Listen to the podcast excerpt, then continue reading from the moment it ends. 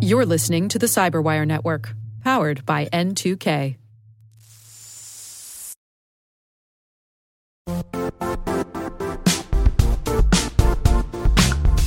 Don't struggle to align your organization's cybersecurity with business risk.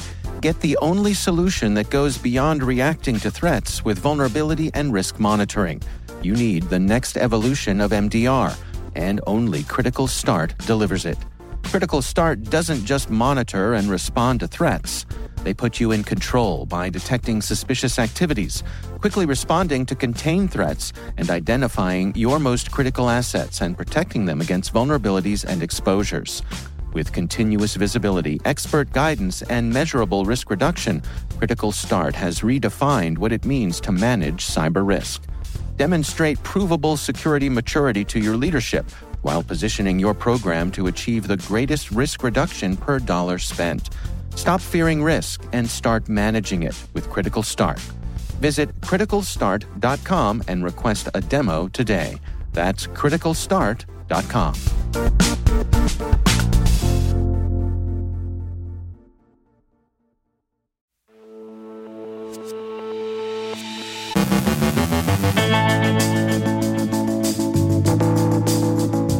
Russia's Killnet is suspected in DDoS attacks on major U.S. airports. Starlink service interruptions have been reported. Bundesbahn communications network has been sabotaged in northern Germany. Germany's cybersecurity chief faces scrutiny over alleged ties to Russia. Ben Yelin on the FCC's crackdown on robocalls. Ann Johnson from Afternoon Cyber Tea speaks with Sounil Yu from Jupiter One about the importance and evolution of cyber resilience. And overworked CISOs may be a security risk, but in an encouraging counterpoint, another study shows a record of CISO success during the pandemic.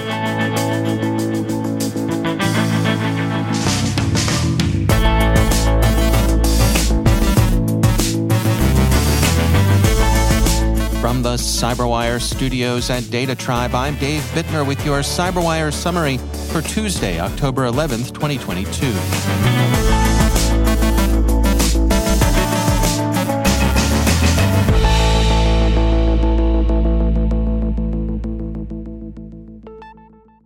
Over the long weekend, Russia's hybrid war against Ukraine saw two major developments on the ground an attack Saturday, apparently by Ukrainian special forces, on the Kerch Bridge between Russia and its illegally occupied Crimean territory, and Russian retaliatory missile strikes against Ukrainian cities that began Sunday, peaked Monday morning, and continued on a smaller scale today.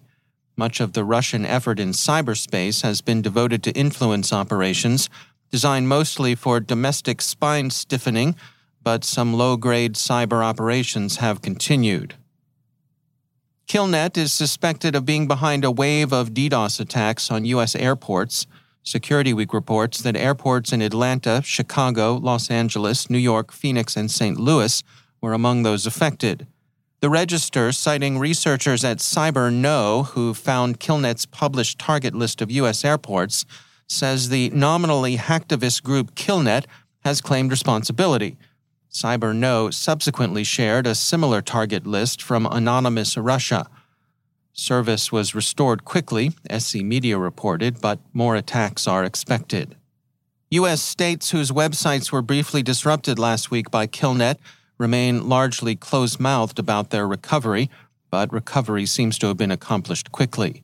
Colorado, according to government technology, is back online and fully operational, but state authorities are providing few details until their investigation is complete.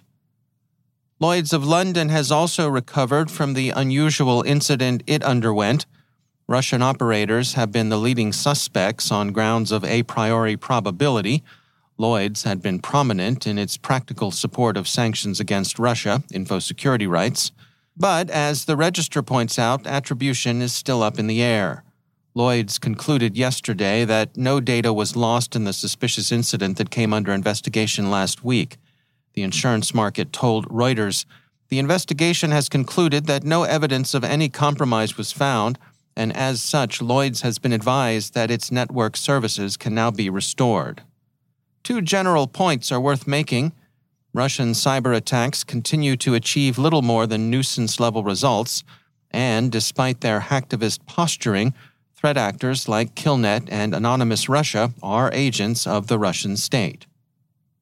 Ukrainian forces are said to have encountered disruption of Starlink services as they've advanced into formerly Russian occupied territory, the Financial Times reported Friday.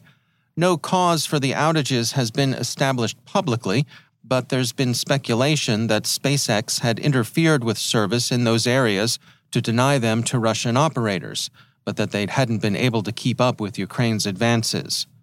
There's also been speculation that SpaceX might have put the brakes on Starlink as part of founder Elon Musk's recent suggestion that Russia and Ukraine might be better with a negotiated peace. His suggestions, tweeted on October 3rd, that a referendum might be the solution to the conflict was well received in Russia, very poorly received in Ukraine, generally disapproved of elsewhere, The Economist reports. For his part, Mr. Musk dismissed the Financial Times story as bad reporting, especially insofar as it overstated the services Ukraine had bought and paid for. For now, the reported outages remain under investigation. Starlink's early provision of internet connectivity to Ukraine was widely regarded as crucial to blunting Russian jamming and information operations in the theater. The Washington Post reported in August that the U.S. government had bought and delivered more than 1,300 Starlink systems to Ukraine, and SpaceX itself had donated about 3,600. That Ukrainian forces missed their connectivity and raised its loss as a tactical communications challenge attests to how important commercial internet service has become to battlefield command and control. Rail travel in the north of Germany was disrupted over the weekend by sabotage that took down communications used for train control. The incident was one of deliberate physical sabotage, cables were cut, and remains under investigation. Bloomberg quotes German police as calling the sabotage targeted and professional and says that they have so far developed no clear suspects. Nonetheless, initial suspicion turned to Russia.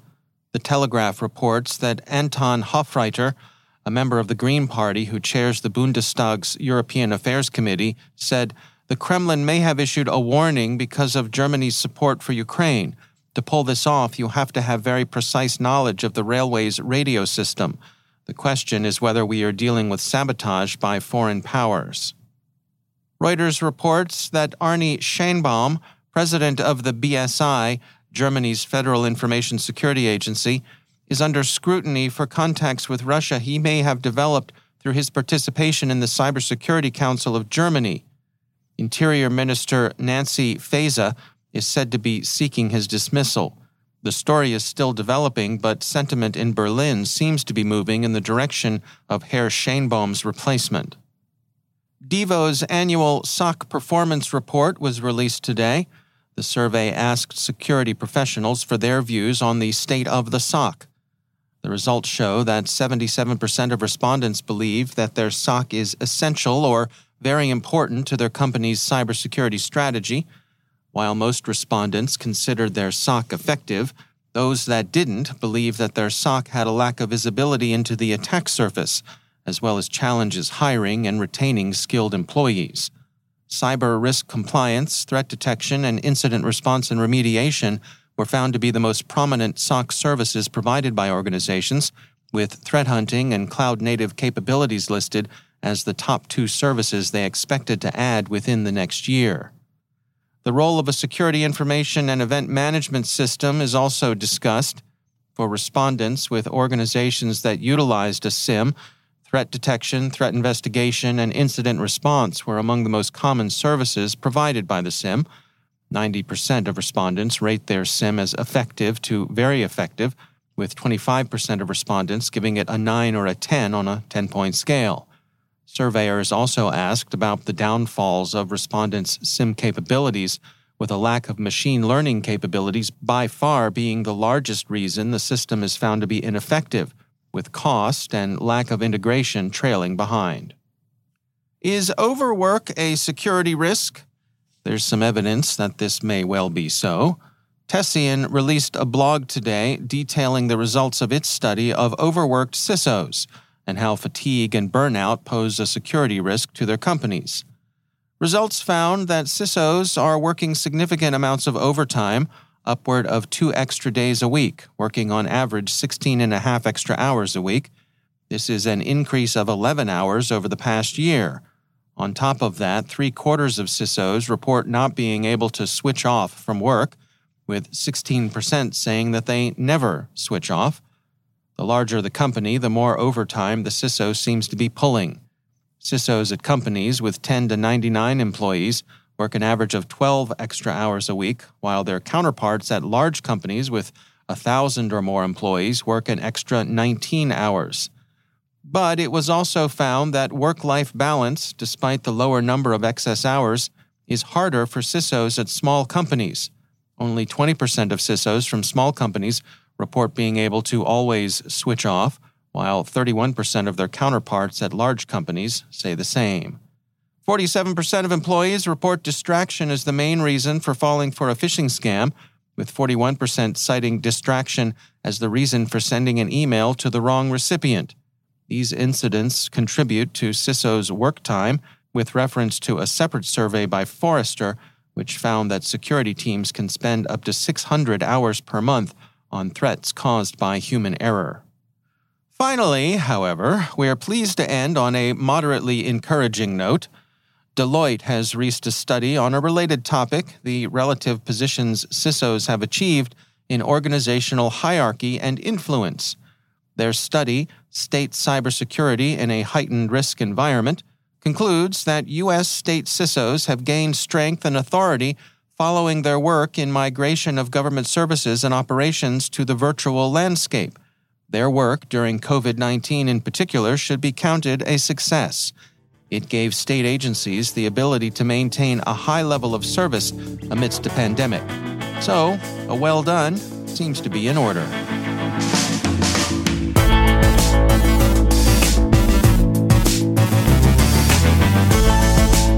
Coming up after the break, Ben Yelin on the FCC's crackdown on robocalls. Ann Johnson from Afternoon Cyber Tea talks with Sounil Yu from Jupiter One about the importance and evolution of cyber resilience. Stay with us.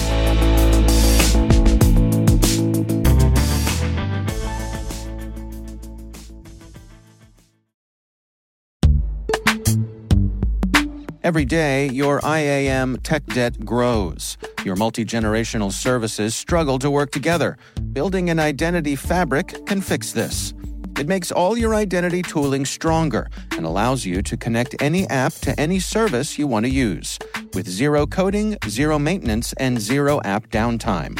Strata's identity orchestration platform separates the identity logic from your applications so you can optimize existing IAM tools and manage them in a single control plane. Now, every vendor, standard, and architecture work together. In short, building your identity fabric means you can secure your non standard apps, keep your complex access policies, retire outdated IDPs, and modernize in record time. So build your fabric with Strata Identity and get rid of tech debt for good. Visit strata.io slash cyberwire, share your identity priorities, and receive a pair of AirPods Pro. Offer valid for organizations over 5,000 employees. Connect today at strata.io slash cyberwire.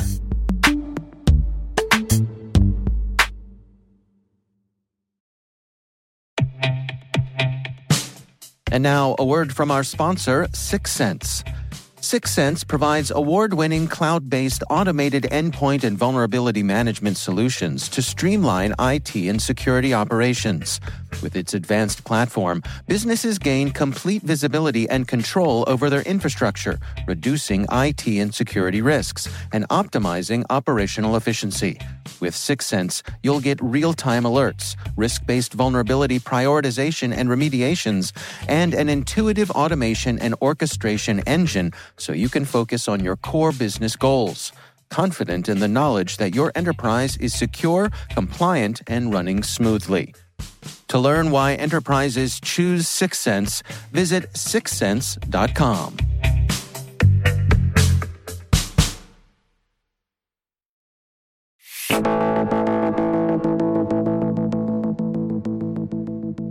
Ann Johnson is the host of Afternoon Cyber Tea, a podcast you can find right here on the Cyberwire network. On a recent episode, she spoke with Sounil Yu from Jupiter One about the importance and evolution of cyber resilience. Cyber resilience is something that the security industry has been talking about for a long while. But over the last few years, the concept has evolved quite a bit. You have played a really big role in shaping the conversation on cyber resilience, and you've developed multiple frameworks that leaders use today. So, from your words, how has the conversation evolved? What are some of the paradigm shifts we are seeing in the industry? And how will that necessitate a new approach to cyber resilience? Sure. And so, one of the challenges that I saw, one of the reasons why I tried to shake up the ecosystem is because I didn't see the conversation evolving as quickly as it needed to. What I saw in the market was the propensity for vendors to sell solutions that really solved old problems. And one of the frameworks that I created was this thing called the Cyber Defense Matrix. And it's a simple mental model that helps us understand all the different things that the vendors are selling us. And it became pretty clear as I was mapping out all these different vendors that there was a massive gap in the market for solutions that help us recover against cyber attacks. And as I studied this matrix and as I tried to understand why this was the case, there was a revelation that came about in terms of why we might be missing something in that space from a timing standpoint and just our thinking standpoint. So this paradigm shift is really as we move into this stage of recover, as we as we try to tackle the, the space around recover, just a massive gap that's in the market made it very clear that we needed to think differently about how we tackle that problem. So when you think about that, then, and you think about protect, detect, and respond, and the fact that organizations continue right down that path, how do you shake them up? How do you get them to change their thinking and move to a point where they realize? Because I, I, as you know, I've written and blogged a lot and spoken about cyber resilience for the past four years. And you need to understand where your critical business systems are and get them back online as quickly as possible is the core of it, right? But how do you get organizations moving when they're really tied into the past technologies and the and the past methodologies and the past architectures? Yeah, so I took a different approach, which attempted to take a complete break from our old way of thinking. And if I were to distill it into a, a common framework that we in security are, are familiar with, I used a whole different paradigm or a whole different perspective. And the old way of thinking is what we call the CIA triad in security. And CIA stands for confidentiality, integrity, and availability. The new paradigm or the new way of thinking, one that I tried to take a complete break from, is what I call the DIE triad. And DIE stands for distributed, immutable, ephemeral. And the acronym, by the way, is intentional as well. So the, the DIE triad takes a complete break from the CIA triad. How long do you think it's going to take the industry to start moving in that direction? And in doing so, do you, what's going to get in their way? Oh, actually, so funny thing is, I think that what's going to get in the way is security people because effectively we in security are well vested and well employed and well rewarded for doing CIA. And what I'm actually arguing is that on the other end of the spectrum, we have a situation where we are not going to be where we lower our burden for security. And one general way that we can think about the type of resources that we oftentimes build in these environments that are, are on-prem is to think about those as long-lived resources that we we have to care about. And one of the analogies I use is that we oftentimes build pets, and these pets are things that we have to care about. We give them a name and so on and so forth. And so, because organizations build a lot, a lot of pets, we are veterinarians within our IT organizations. You can hear more of this interview and indeed the entire library of afternoon Cyber Tea podcasts right here on the Cyberwire Podcast Network.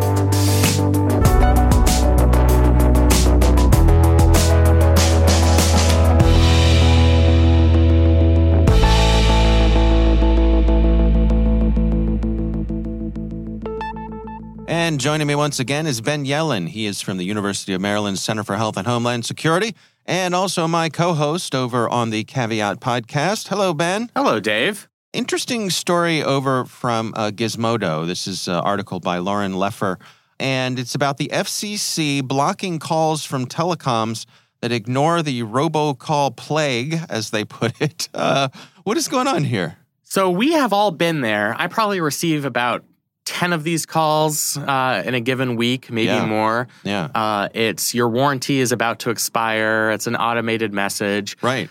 Luckily, uh, the most recent version of cell phones are pretty good at sniffing these out. I get a lot of calls from quote unquote scam likely, uh, right. who now I kind of want to meet someone in real life named Scam Likely. and Right, right. I'll get extremely confused when I get an incoming call. Sounds like a uh, character from Guys and Dolls, you know? yeah, exactly. that is we got to really Scam funny. Likely to the to the dice game. Yeah. to the craps game. Yeah. dice game in the sewer. Right, yeah, right. Playing with Sky Masterson. No. Uh, so the FCC is really going to crack down on some of the companies that propagate these robocalls. Mm-hmm. Uh, they mentioned seven companies here. I'm not going to publicly shame them, uh, but they are listed in this they article. They may have earned it. and they have received final warnings from the FCC. I think many of them have received previous warnings, uh, and their responses have been, "Well, we weren't aware of the federal standards, which are called the Stir Shaken standards." Yeah. Or they've said that these are innocent compliance issues. They're trying to comply with the standards. Uh, but for one reason or another, uh, they were not able to comply. And the FCC is sending a final warning shot saying this is no longer going to be acceptable. It doesn't matter if purposely evade the standards, it doesn't matter if you're negligent. If these robocalls continue and if you don't comply with shake and stir, which I can tell you is signature based handling of asserted information uh, using tokens, and stir secure technology identity revisited Wow. which are the technologies that verify if phone calls are coming from a legitimate provider. Right. If these companies don't comply with those standards, they are going to be cut off of our telephone communication system. Basically, a wall will be placed in front of every call coming from numbers belonging to these companies. Uh, and they won't make their way to me and you, uh, the people who receive these calls. This is a major escalation on the part of the FCC. I mean, they have the authority to stop robocalls. Congress has granted them uh, the authority. There was uh, an effort in the mid 2000s uh, to rid us of these burdensome robocalls, especially as cellular phones became more ubiquitous. Yeah. And I think companies were finding a way around those guidelines and those regulations.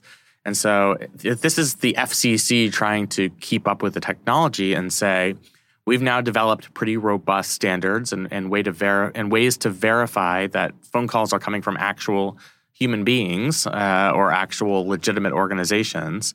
And if you, as a company propagating one of these calls, if you are not complying, then we will fully cut you off.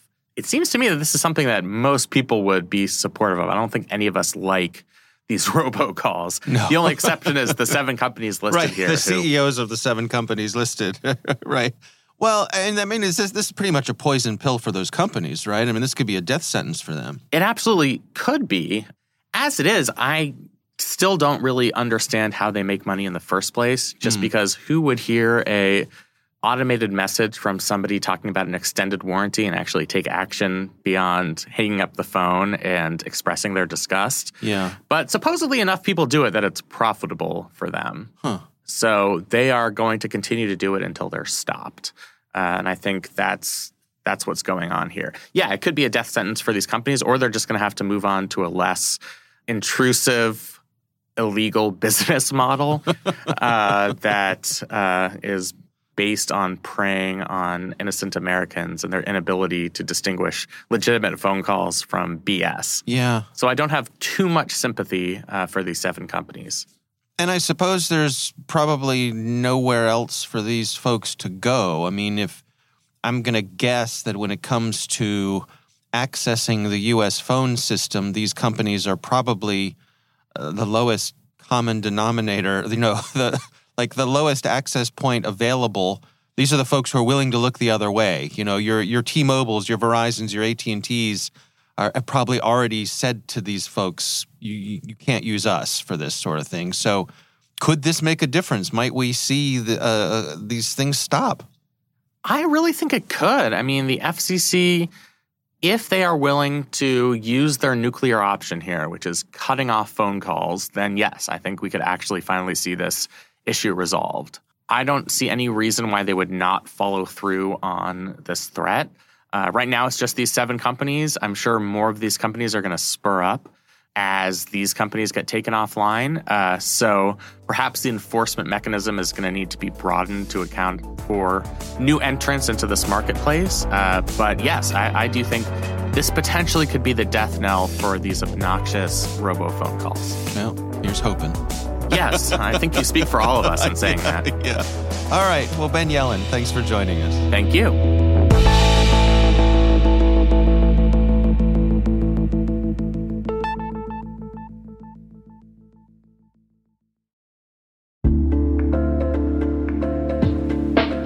Are lengthy security reviews pulling attention away from your security program?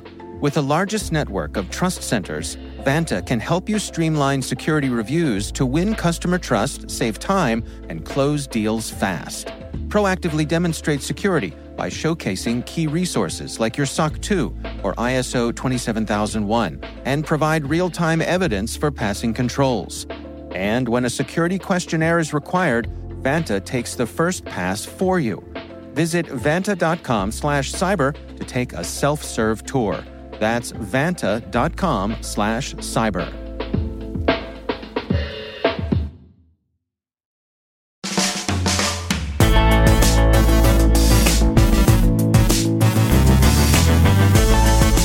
And that's the Cyberwire. For links to all of today's stories, check out our daily briefing at thecyberwire.com. The Cyberwire podcast is proudly produced in Maryland out of the startup studios of Data Tribe, where they're co building the next generation of cybersecurity teams and technologies. Our amazing Cyberwire team is Elliott Peltzman, Tre Hester, Brandon Karpf, Eliana White, Puru Prakash, Liz Irvin, Rachel Gelfand, Tim Nodar, Joe Carrigan, Carole Theriault, Ben Yelin, Nick Veliky, Gina Johnson, Bennett Moe, Catherine Murphy, Chris Russell, John Petrik, Jennifer Eiben, Rick Howard, Peter Kilpe, and I'm Dave Bittner. Thanks for listening. We'll see you back here tomorrow.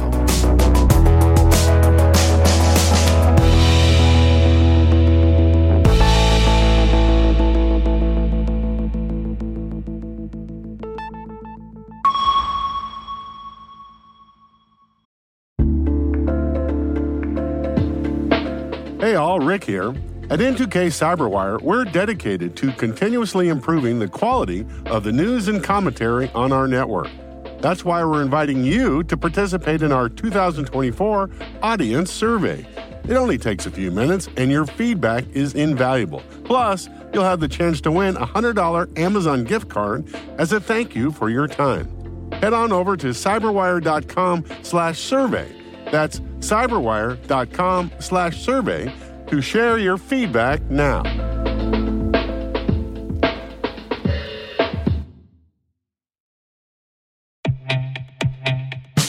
And now, a word from our sponsor, SpyCloud, the leader in operationalizing cybercrime analytics. Traditional threat intelligence is a thing of the past. Cyber criminals are stealing vast amounts of credentials, session cookies, and financial data every day, and it's hard to keep up. SpyCloud is the trusted partner businesses turn to to fully understand their darknet exposure risk and neutralize threats before it's too late. SpyCloud alerts your organization as soon as an employee or customer's data appears on the darknet, so you can act faster than bad actors to prevent cyber attacks like ransomware, session hijacking, account takeover, and online fraud. With insights from the industry's largest repository of recaptured data, protect the digital identities and systems most important to your business. Get your free corporate darknet exposure report at spycloud.com/cyberwire and see what information criminals have in their hands today. That's spycloud.com/cyberwire.